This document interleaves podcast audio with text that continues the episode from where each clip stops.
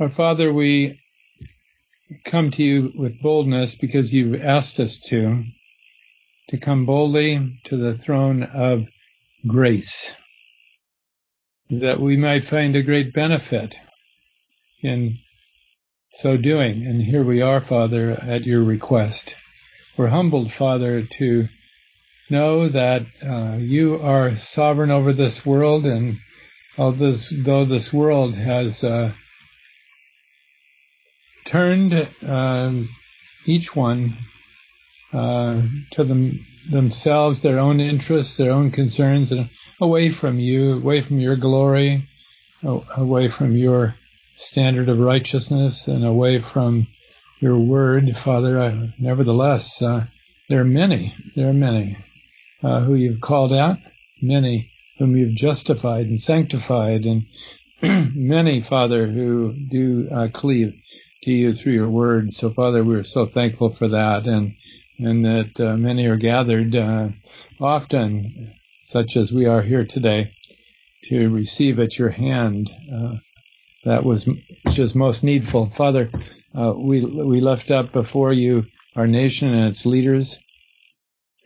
There are critical issues that stand before our people, uh, in that uh, from time to time we have elections, and our governments are constituted for the most part out of those who are uh, elected, Father, and, and yet uh, so many of our people seem to be so uh, thoroughly committed to evil and so entirely opposed to your word and its uh, reception. So, Father, I, I just c- commit our nation to you and our leaders on every level of our government. And I just pray, Father, that our nation would not turn even further from you in the next elections or in the time leading up to that. I pray for our Congress, our, our uh, senators and representatives, our uh, court system, and for the executive branch, for the administration currently uh, in that position of of authority. And, Father, I pray for our president and those that directly advise him.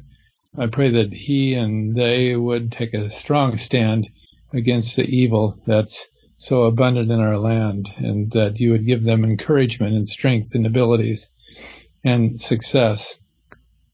I pray, Father, that this culture of death through abortion and uh, and other ways would, would be thwarted, would be turned back, would be uh, uh affected greatly in a very positive and godly way as you draw many to yourself, Father, in these days.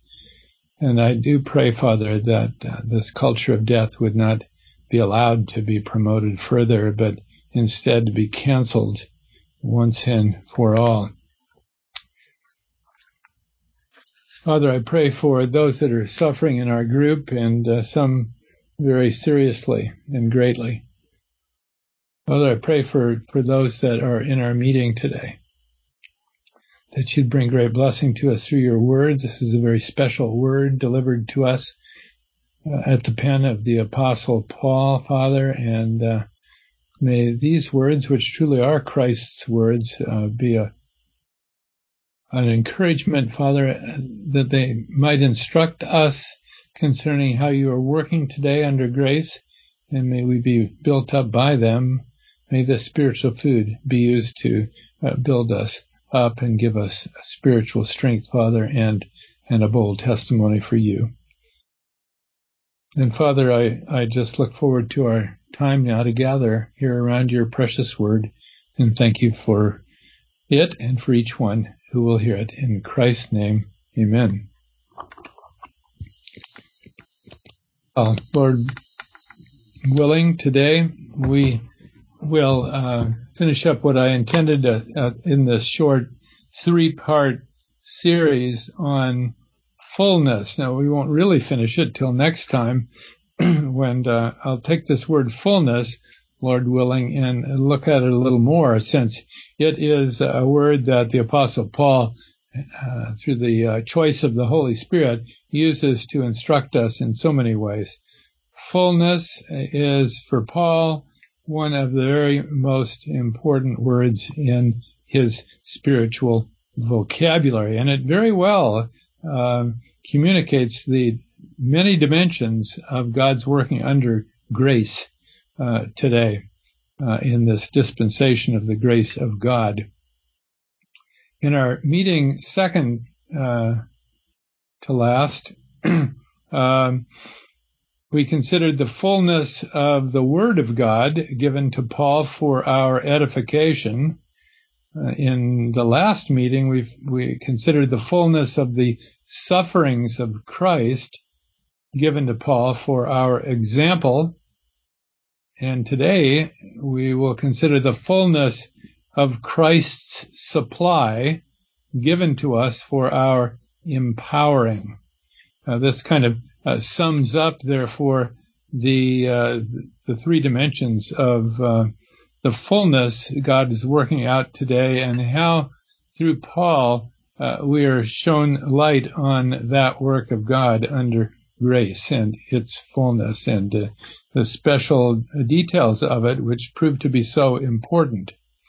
And I pray that our understanding would be blessed by uh, this teaching today. I can say to you uh, as a personal testimony before we begin that there really isn't anything, let's just say, more edifying than to understand the details of how God is working today under grace, right? For believers, it's most critical that we have this teaching. And that's why Paul dwells on it so often in his letters. And uh, we started out this three-part uh, study by looking at Colossians chapter one, and it's really there in one of Paul's later letters, maybe one of his last, other than the personal letter to Timothy, the second letter to Timothy. Uh, Paul wrote it while he was in prison, along with uh, the Ephesian letter. That's why Ephesians and Colossians are so similar, written probably at the same time, at the same place, concerning, for the most part, the same subjects. But in Colossians one, um, Paul makes some very uh, strong statements about how Christ had taught him, ministered to him, and gave him the very words that he is sharing with us in his letters, right? So uh, he does that uh, in these letters, and through them he reveals this sacred secret, which had been hidden, but is now, through Paul's writings, revealed, right? Uh, and there are a couple of key verses there. Colossians one twenty-seven uh, follows verse twenty-six, where he says, "But now this sacred secret, this mystery, is made known, made manifest to his saints, to whom God would make known what is the riches of the glory of this mystery among the Gentiles, which is Christ in you, the hope of glory." And so the riches of the glory of the mystery revealed through Paul is Christ in you Gentiles, the hope of glory. That's a powerful teaching. And everything else I've said the last couple of weeks, and I will say today, revolves around those words, Christ in you, the hope of glory. Everything does. Okay. Uh, Paul goes on, and, and, and, and this will directly relate to our teaching today, where he says in verses twenty-eight and twenty-nine, "Whom we preach." Well, who is the whom referring to? It is Christ in you, the hope of glory, right? "Whom we preach, warning every man and te- teaching every man in all wisdom, that we may present every man perfect in Christ Jesus," or or complete, every man complete, having reached the goal that God intended, right? Through this teaching, right? The goal that God intends through this teaching is is a a, a complete, completed uh, saint of God, a completed believer. And then he says in verse twenty-nine, using five different words for work or energy, five different words in one verse. I don't know of any other verse that has five. There's some that have four. Here in this verse, five different words. "Whereunto," so in reference to this ministry of making known uh, the riches of the glory of the mystery, which is Christ in you, the hope of glory. So in reference to that, "I labor, striving," according to his working, which worketh in me mightily. What a statement. What a statement indeed. So, as we saw last time, uh, through this completed word, that was uh, two times back, the completed word through Paul, uh, to complete the word of God, or to fulfill it, if we translate the word that way. Uh, saw that last, uh, time before last, and then last time we saw that Paul's teaching is clear in that he fulfilled the sufferings of Christ in his body. Now, uh, what is that all about? Uh, I mentioned last time how this is not at all referring to any kind of atoning sacrifice. Certainly Paul in no way, uh, was involved in that. That atoning sacrifice was completed when Christ uh, offered himself up on Calvary's cross. But Paul does state very clearly here in uh, Colossians one that there is a sense in which in his own life he filled up, he says, this is Colossians one twenty-four, where he says, who now rejoice in my sufferings for you and fill up that which is behind, or, or that which remains, of the afflictions of Christ in my flesh for his body's sake, which is the church. So, uh, as we saw from our last uh, lesson here, uh, Christ is the head of the body. This is a, a spiritual creation unique to this dispensation. Uh, the Old Testament saints are not in this uh, in this grouping. This is a heavenly organism uh, created by the Lord uh, with Christ as head, and we believers as members of what's called the body of Christ, uh, something only revealed through Paul. No one else in the Bible ever mentioned the body of Christ, and they didn't because it didn't relate to them, right? Relates to us, though, and it's very important for us to understand it. So in the body, there's an intimate connection between the head and the members, and between the members and the head. When one suffers, the other suffers. It's a fundamental teaching uh, regarding the body that Paul writes about in his first letter to the Corinthians, right? So the head and the members are intimately connected. This is a real connection. It's not a hope-so thing or an imaginary thing, or if only it could be. They truly are connected, right?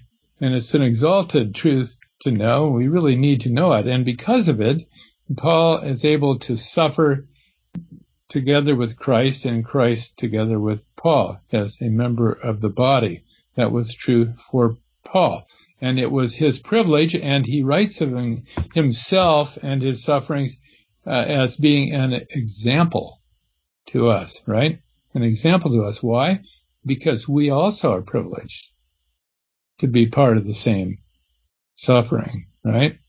Uh, and uh, Paul writes about that in a number of places. We looked at those places last time and saw how profoundly uh, this truth is stated and how so clearly it's stated.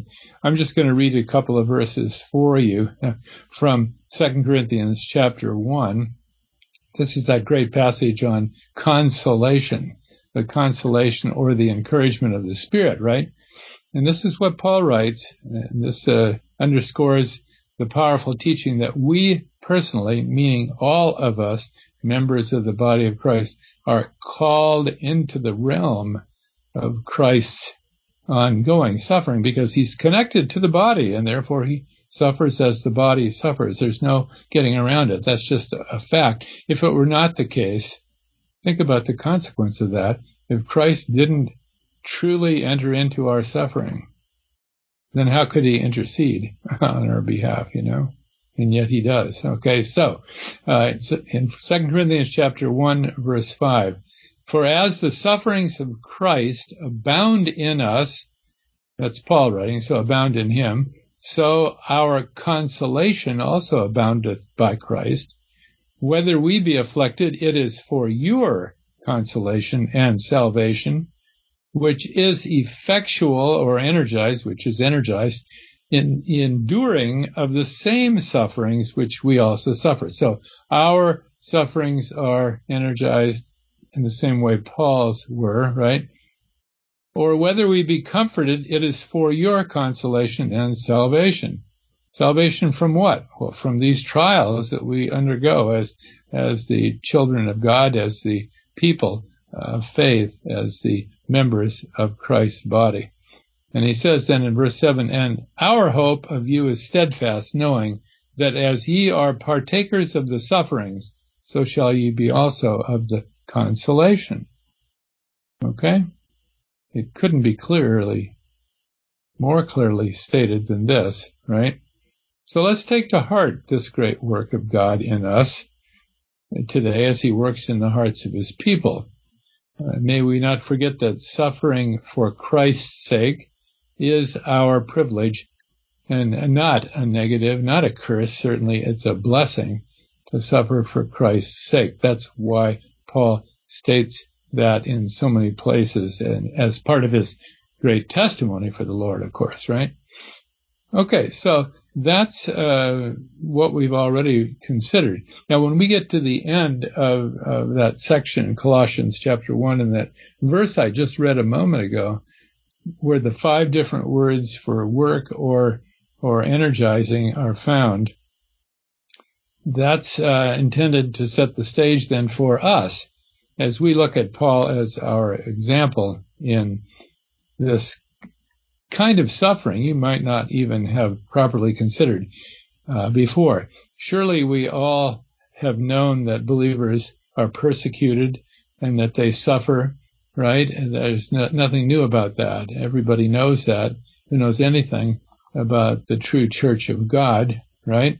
Uh, but what Paul is explaining here is the uh, the working, how the working of God is in all of us, that we might be able to enter into these trials and these tribulations and these sufferings with joy, with confidence, with hope, and uh, and and never, never with any kind of uh, negative reaction, but only a an openness to God and how He wants to work in us, even this day and this hour, right?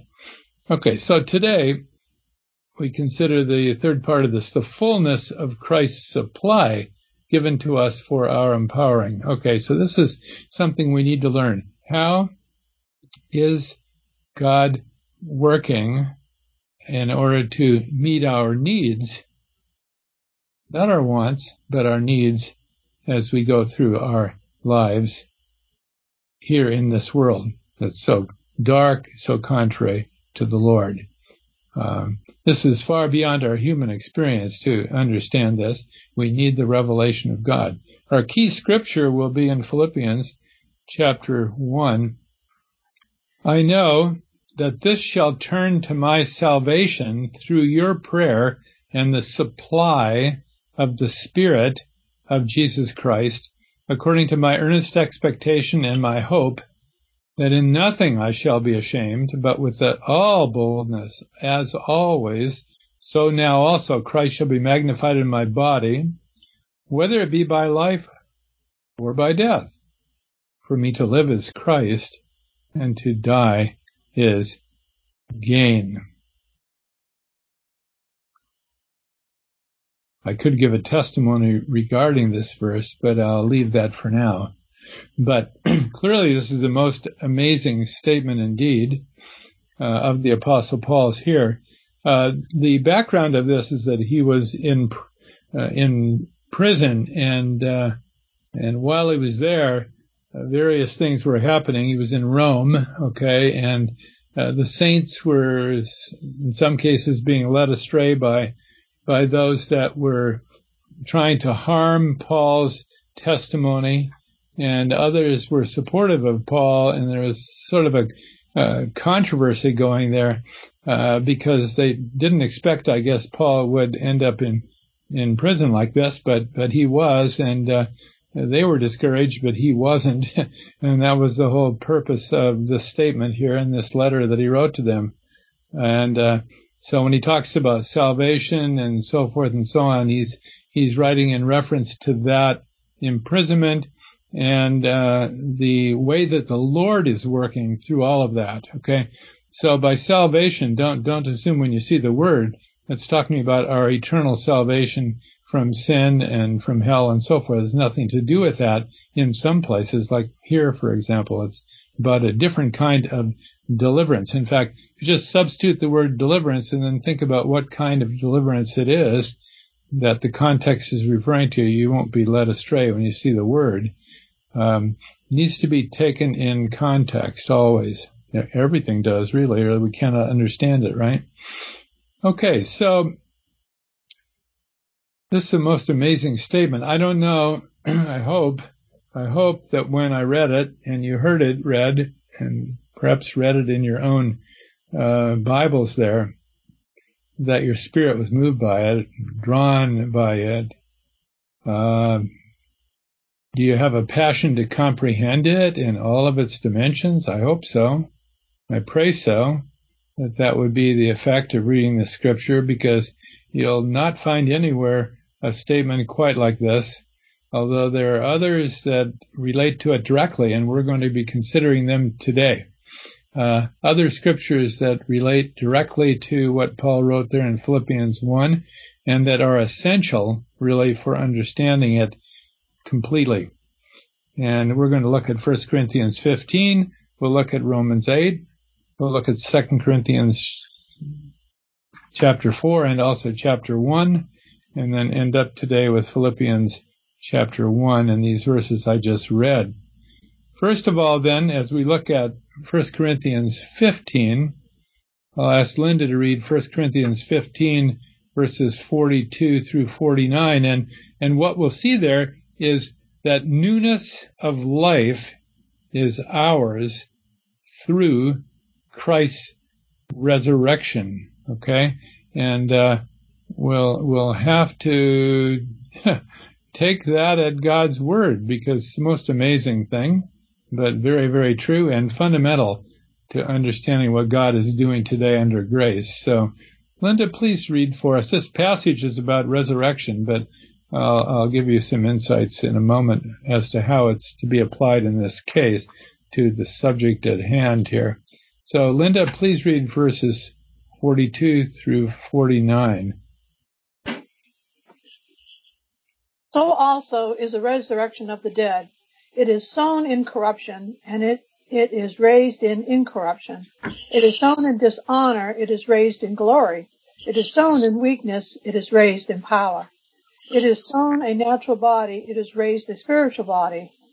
There is a natural body, there is a spiritual body. And so it is written, the first man, Adam, was made a living soul.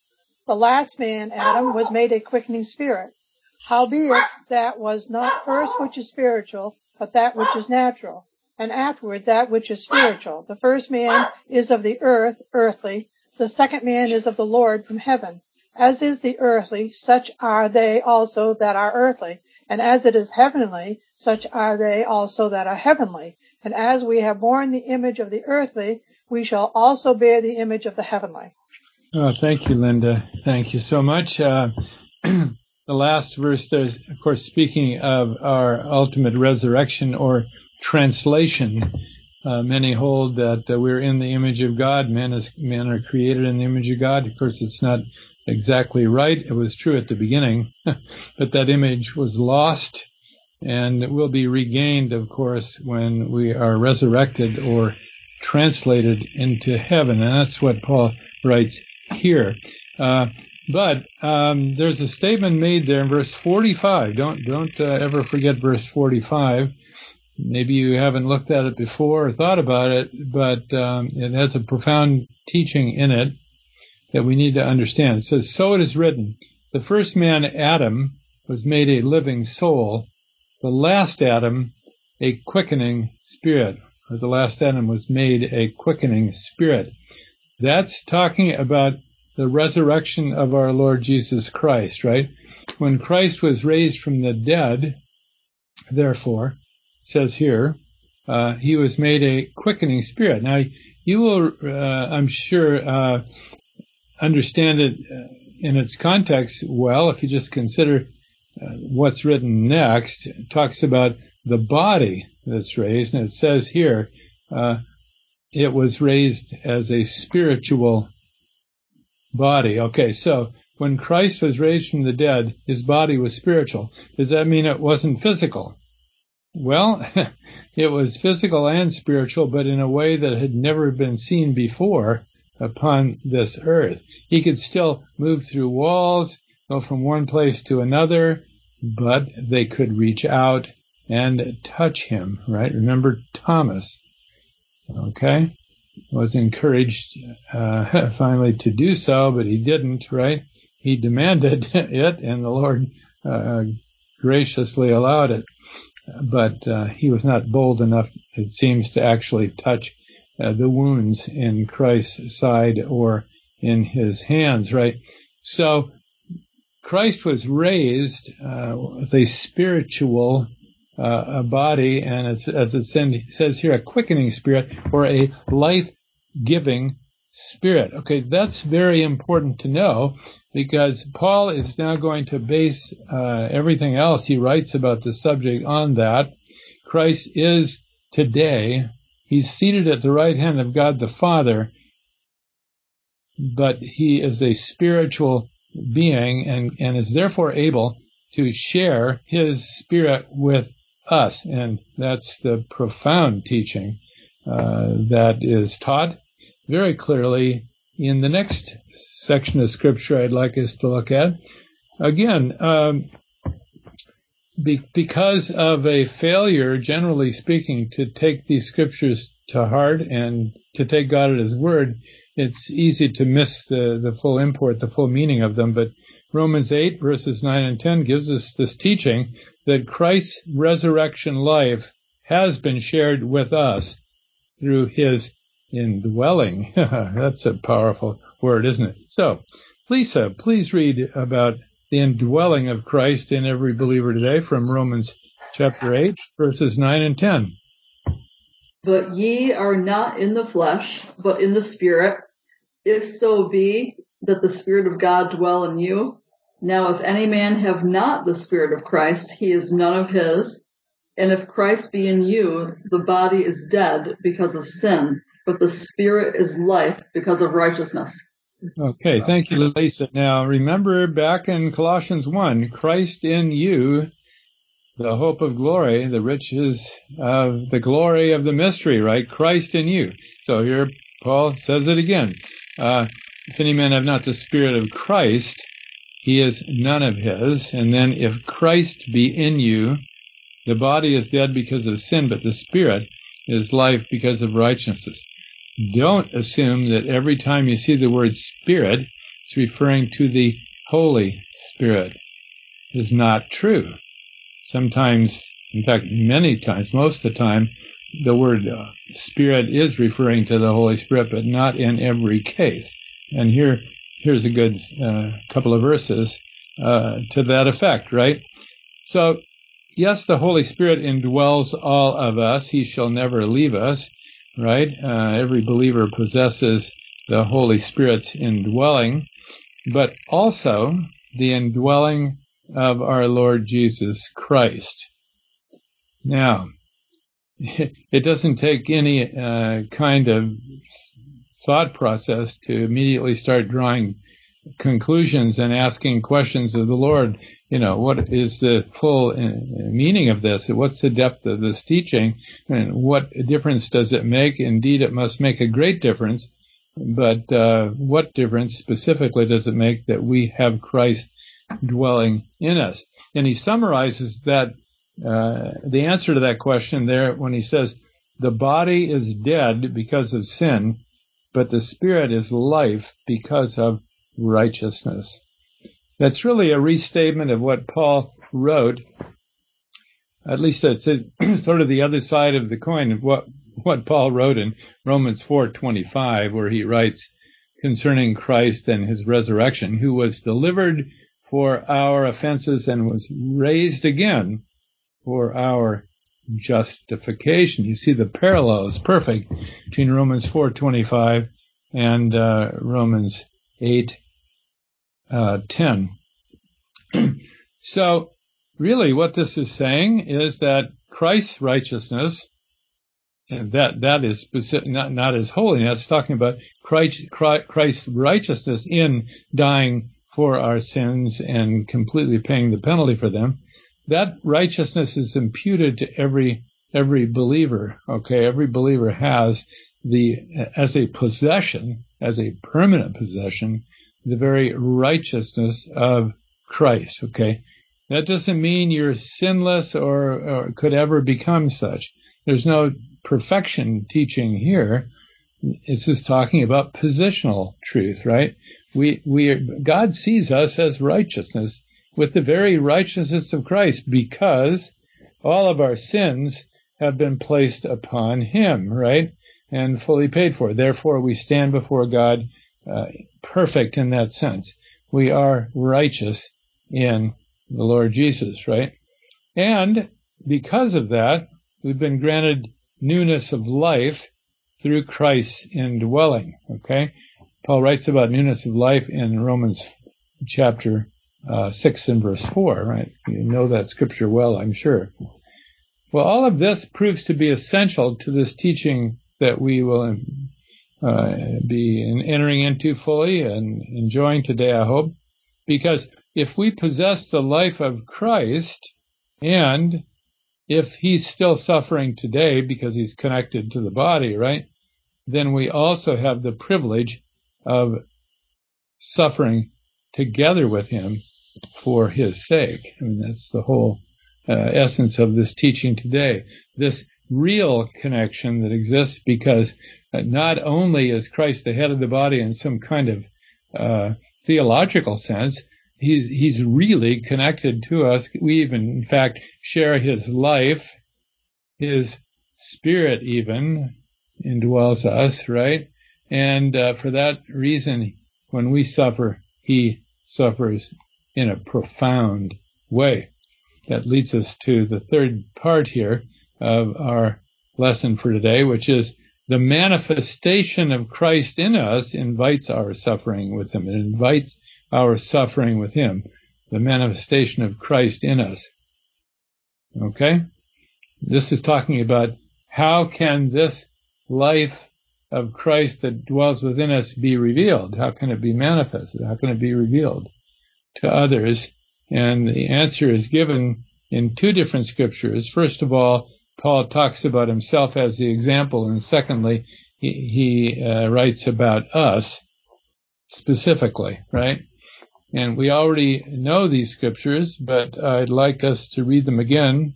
And so, Ben, I'd like you to read for us Second Corinthians chapter four, verses eight through twelve. And as Ben reads these words, please uh, open your hearts and allow them to draw you into a special, special, and a privileged relationship to our Lord Jesus. Ben, please read for us.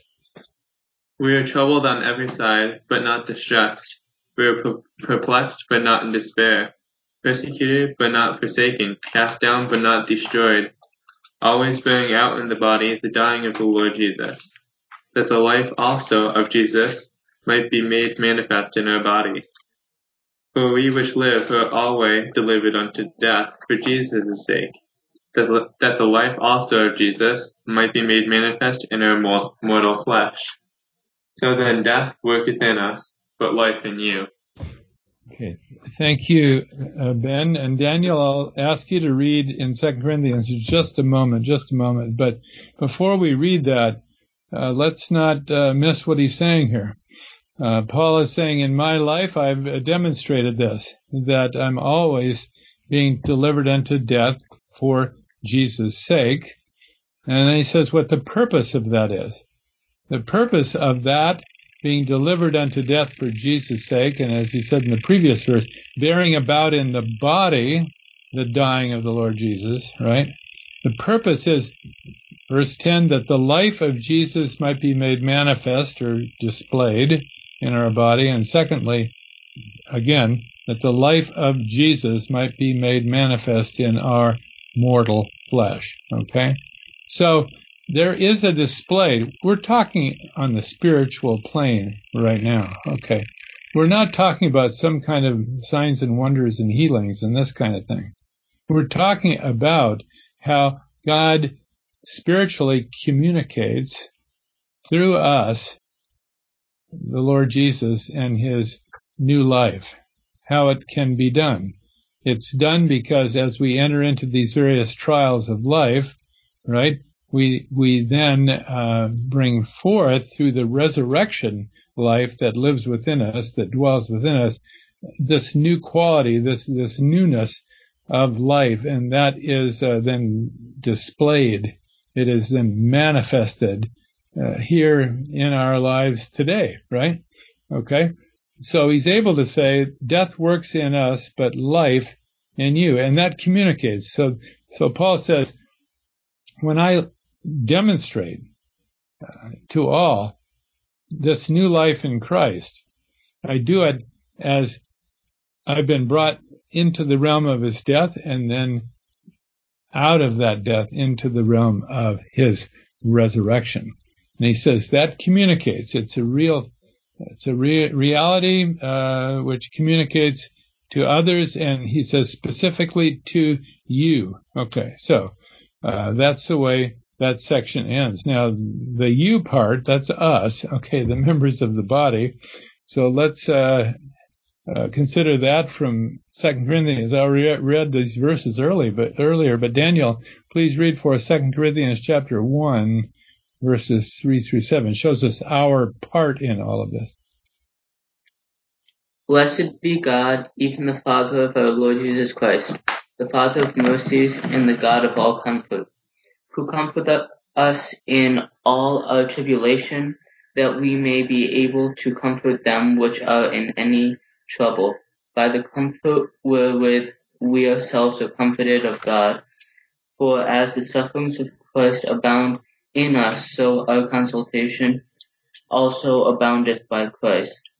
And whether we be, afflict, be afflicted, at, it is for your consolation and salvation, which is effectual in the enduring of the same sufferings which we also suffer. Or whether we be comforted, it is for your consolation and salvation. And our hope of you is steadfast, knowing that as ye are partakers of the suffering, so shall ye be also of the consolation. Okay, thank you. Thank you so much, Daniel. Yeah, and, it's consolation. Consolation, okay. Yeah, consolation. I, I didn't see a T in there, so I went back. Okay. That's fine. Consolation, right. Okay, so now we've reached the depth of this teaching here. And we come sort of full circle from understanding that when Christ was raised from the dead, he was raised as a life-giving spirit, okay, therefore able to be shared with all of the believers that God would, by grace, draw into the sphere of his glory, right, uh, by adding them to the body directly connected to Christ, who is the head, right? Okay, so this sort of covers the whole realm of this teaching. So we are in a position today where we have this great privilege to be so closely and so intimately and so really connected to the Lord Jesus in his resurrection, right? That we also may suffer as he suffers, okay? And as we are then enabled, he says, it's powerful, it's effectual, right? As we are enabled to endure these sufferings, then the life of Christ is what's revealed, and that's to be shared with others. And one way it's shared is by comfort, by consolation, okay? When you console another as they are suffering in this life, right, you are able to share the very comfort that Christ has shared with you. That's the, the power of this and the the, uh, the glory of it. So let's go on to the fourth part here, which is that this is all uh, a working of God under grace that gives us great hope and expectation. I mean, why was it that Paul was not terribly depressed when he was thrown into prison? After all, it, it cut off his ministry. I mean, he's no longer going to be on any missionary journeys. That's the end of that. He's in prison, right? Uh, uh, his opportunity to speak boldly is gone, at least for the most part, right? Maybe he has a meeting with Caesar, maybe not, right? But uh, you would think that Paul would feel like all was lost, right? In fact, many missionaries go into the foreign field, and after years uh, in the foreign field, they return home totally despondent and really destroyed by the whole process, because they did not see the fruit that they had expected they would receive. And so they believe that they have failed, and therefore God has not worked. But that is not the case, okay? Uh, Paul, in Philippians chapter one, verses nineteen through twenty-one, states it as it truly is, which is quite contrary. This is entirely on the realm of God's working under the fullness of grace now, that Paul writes us. This should surely uh, encourage you and uh, strengthen you and and really bring a fire into your bones, I, I would hope, uh, because it so clearly displays the power of God's working in us today under grace. And uh, so, uh, Charlie, please read there, Philippians chapter one, verses nineteen through twenty-one. For I know that this shall turn to my salvation through your prayer and the supply of the Spirit of Jesus Christ, according to my earnest expectation and my hope, that in nothing I shall be ashamed, but that with all boldness, as always, so now also Christ shall be magnified in my body, and whether it be by life or by death. For to me to live is Christ, and to die is gain. Okay. Thank you, Charlie. So the circumstances of our lives are not what they seem to be, right? Without this revelation, you, you would not know what God was actually doing, however, right? Uh, you would not know the full scope of it, uh, every dimension of it, apart from this revelation. Paul here has an absolute kind of, of uh, conviction. Uh, he's been persuaded. He uses that word in another, another place or two, right? He's been persuaded by the Lord's ministry to him, and uh, he gives us these words so that we'll be persuaded of the same. He says, according to my earnest expectation and my hope,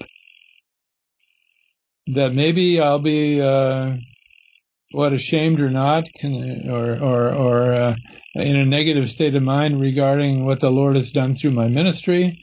Uh, no, not that at all, but rather uh, he has an earnest expectation and hope that in nothing, he says, in nothing I shall be ashamed, right? But with all boldness, as always, so now also, Christ shall be magnified in my body, right? Uh, whether it be by life or by death. For me to live is Christ, and to die is gain. Well, Paul had just stated that, uh, contrary to what many had thought, Paul's imprisonment had resulted in the greatest blessing of all. He's, he gives a list of that in the earlier verses there in Philippians one. And even in Caesar's household, there are now believers who are testifying. By the way, the fact is that they were cast out of Caesar's household and had to live in the catacombs. I'm talking about members of Caesar's household, living underground in Rome because of persecution, right? All because Paul's testimony was effective, in fact, right? Was there a great revival in Rome? Hardly, right? But God was calling out of death into life through the precious word of the gospel those that uh, he had intended. Okay, so Paul can surely say, he says, uh, that he's greatly encouraged, even though he's now in prison and even though perhaps uh, death will soon come. I don't believe it did. I believe, uh, in fact, Paul was released from prison this time, only to be imprisoned a later time, and he did not uh, leave the prison that time, except through martyrdom, right? But however it was for him, he was confident. So Paul, Paul had a constant expectation of God's glory being revealed in and through him. He was not living in discouragement. Uh, we read another verse earlier about this, right? But rather enjoy, enjoying the Lord as the Lord was working. And it was all because of what he calls here a supply. You see there in uh, in that verse uh, nineteen, the supply of the Spirit of Jesus Christ, okay? So it is this indwelling uh, Spirit of Christ that every believer possesses that provides, therefore, for your encouragement in these circumstances of life, right? Uh, the Lord's so connected to you, he gives you this privilege of suffering for him that the life may be manifested, the new life may be manifested. Now, there's another verse. Uh, we could have added that to the reading list, but uh, uh, I didn't just to save time.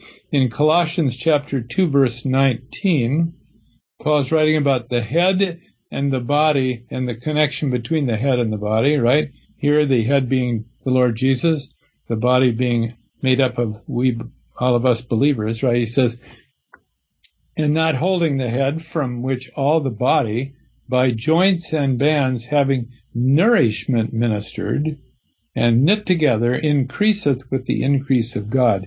There's a great growth. There's a maturing process uh, as nourishment is ministered to us uh, through this wonderful and real relationship that we have with the Lord Jesus Christ, right? Uh, as you hold fast the head. Okay, so the privilege is there. That when we suffer, we don't suffer like uh, someone else who's uh, unrelated to God, is not possessed of the glory of God and uh, the life of Christ and full redemption. We suffer in a different way altogether than those who are uh, still in the world and lost uh, in their sin and trespass, right? Why? Because of the constant available supply of the Spirit of Christ. Wow, this is a wonderful thing. Uh, so newness of life is ours through Christ's resurrection. Christ's resurrection life has been shared with us through his indwelling. The manifestation of Christ in us invites our suffering with him, and our hope and expectation should always be to magnify Christ in our bodies, whether by life or or by death, right? So we should be able to say and to proclaim, in fact, to testify boldly, for me to live is Christ and to die is gain. Amen and amen. Uh, what is God doing today then? Well, has he answered that question? I think Paul has answered that question well. What is our empower? Let me get that word right. What is our empowering for this life? It is the indwelling Christ, okay? He shared his resurrection life with us. This is unique for this working of God under the dispensation of grace. And by this, we're delivered to death for Jesus' sake, but then enabled with newness of life to enjoy him throughout our trials. So let me just ask you the question, are you enjoying him as he works out through you the ministration of life? And what are the countless blessings associated with this, right? Well, all of us are living a life and uh, have the same privilege, right? And that is to honor and glorify our Lord Jesus Christ whatever our circumstances, and praise the Lord for that. Well, I hope and pray that this uh, teaching has been a blessing to you today. Certainly, uh, these verses are not only interesting, in fact, I would say they're profoundly challenging and uh, a blessing, a blessing indeed, for they bring to us this revelation of how God is working today, right? He's working in human hearts. And the end result of that working is that he dwells in human hearts, not in a temple made with hands somewhere, but in our hearts. Praise the Lord for that. Oh, any any testimonies or comments today, or questions even, before we go to the Lord in prayer? Just to open our eyes and to be able to see the truth. Uh, we may not know that as we're going through the trials, what the trials bring, but when we have that um, ability to stand with Christ, we're able to share that with others and help them. And that's growth, and that's life, and that's that life living in us. It's uh, it's just great. Amen, amen. Charlie, thank you so much for that. Uh, and to just know and to be persuaded, right? That whether it's through life or death, right? For us to live is Christ. Indeed. Amen. Amen. Any other comments? Yeah, the, the connection between the head and the body was made so much clearer. It's just, um, it, that's very helpful and very powerful to know.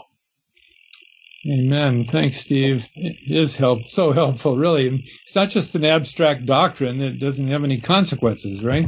Right. Amen. Any other comments?